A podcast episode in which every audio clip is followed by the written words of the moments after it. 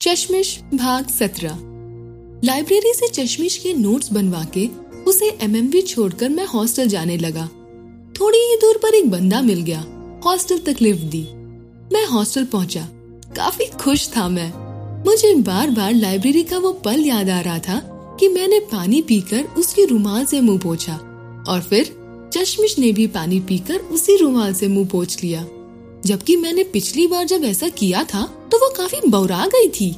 लेकिन इस बार, जब उसने गुस्सा भी नहीं किया और उसी रुमाल से खुद भी मुँह पोछ लिया तो मुझे लगा, गुरु, लगता है महादेव की कृपा हो गई हमारे ऊपर। और गुरु किसी ने सच ही कहा है, ये बनारस है।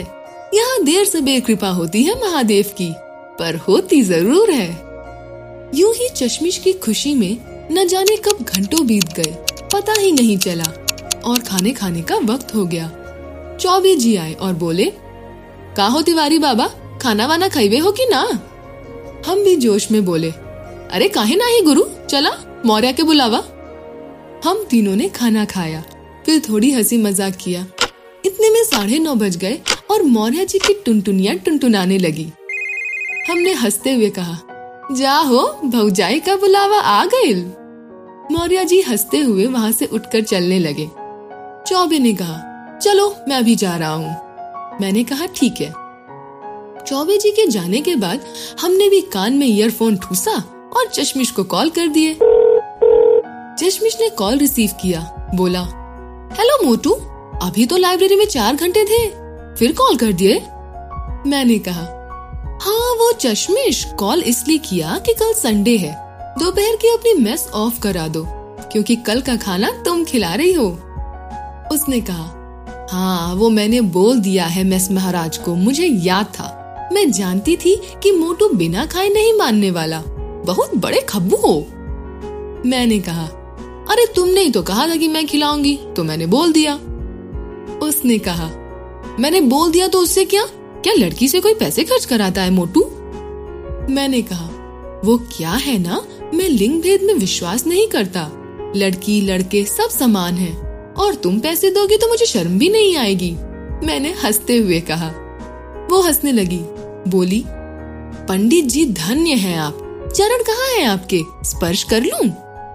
मैंने कहा, चिंता न करो कन्या। उचित समय पे आपको ये सौभाग्य भी प्राप्त होगा। कह के मैं तेज से हंसने लगा। उसने गुस्से से बोला, चुप करो मोटू। पैर तोड़ दूँगी मैं तुम्हारा। मैं हंसने लगा। तभी पीछे से चौबे ने एक कंटाप लगाया। Oh, no. मौर्य कहने लगा कौन है बे? मैंने हड़बड़ा के फ़ोन काट दिया। मुझे अब एहसास हो गया कि बेटा अब तो गए। ये दोनों आज जान ले लेंगे। चौबे ने हाथ से मोबाइल छीना और देखने लगा अबे ये तो चश्मिश। साले भौजाई से बतिया रहा है। मौर्यवा सही कह रहा था कि ससुरा बहुत खुश रहता है आजकल। और देख घूम घूम कर किससे बतिया रहा है? अब दोनों ने मुझे ज़मीन पर बकायदा लिटाया और बिना कुछ पूछे लात मुक्के की बारिश कर दी। करीब पाँच मिनट तक बेहतरीन तरीके से कूटने के बाद जब दोनों हाफने लगे तो हमें छोड़ा। हम भी बिल्कुल सुस्त हो गए थे ठुकाते ठुकाते वो तो भला हो पिताजी का जो प्राइमरी के मास्टर हैं जो रोज नियमित रूप से हमारी ठुकाई किया करते थे। आज हम इन दोनों को झेल पाए। वरना कोई दूसरा होता तो इतने में निपट लेता। अब कुछ देर सुस्ताने के बाद मैंने मौर्य से कहा, साले, पहले पानी पिला, फिर बताता हूँ सब। उसे भी मेरी हालत देखकर तरस आ गया और बिना कुछ कहे पानी लेने चला गया।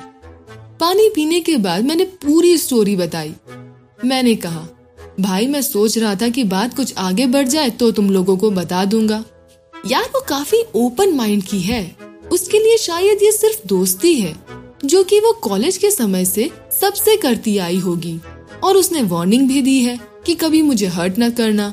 इसलिए अभी मैं कुछ नहीं बोल रहा था भाई, बस। लेकिन यार यकीन मानो, तुम ही दोनों तो हो यार बीएचयू में सब कुछ। कुछ होता तो सबसे पहले तुम ही लोगों को बताता मैं। मौर्य ने पीठ ठोकते हुए कहा, कोई बात नहीं मेरे शेर। वैसे अब बीएचयू में हम दोनों के अलावा भी कोई तेरा हो गया है? और हम तीनों हंसने लगे। मैंने कहा, भाई, कल उसके साथ लंच पर जाना है। बात हो रही थी तभी तुम लोग आ गए। बात कर लूँ भाई? दोनों ने कहा, ओह, शाबाश! कर ले भाई, कर ले। मैंने अनामिका को फिर से कॉल किया। उसने कॉल काफ़ी देर में पिक किया और बोला हाँ बोलो, क्या हुआ? तुम्हारे दोनों दोस्त क्यों चिल्ला रहे थे? मैंने कहा, अरे, वो कुछ नहीं। उन्हें लग रहा था कि मैं गर्लफ्रेंड से बात कर रहा हूँ और उनसे सब छुपाता हूँ।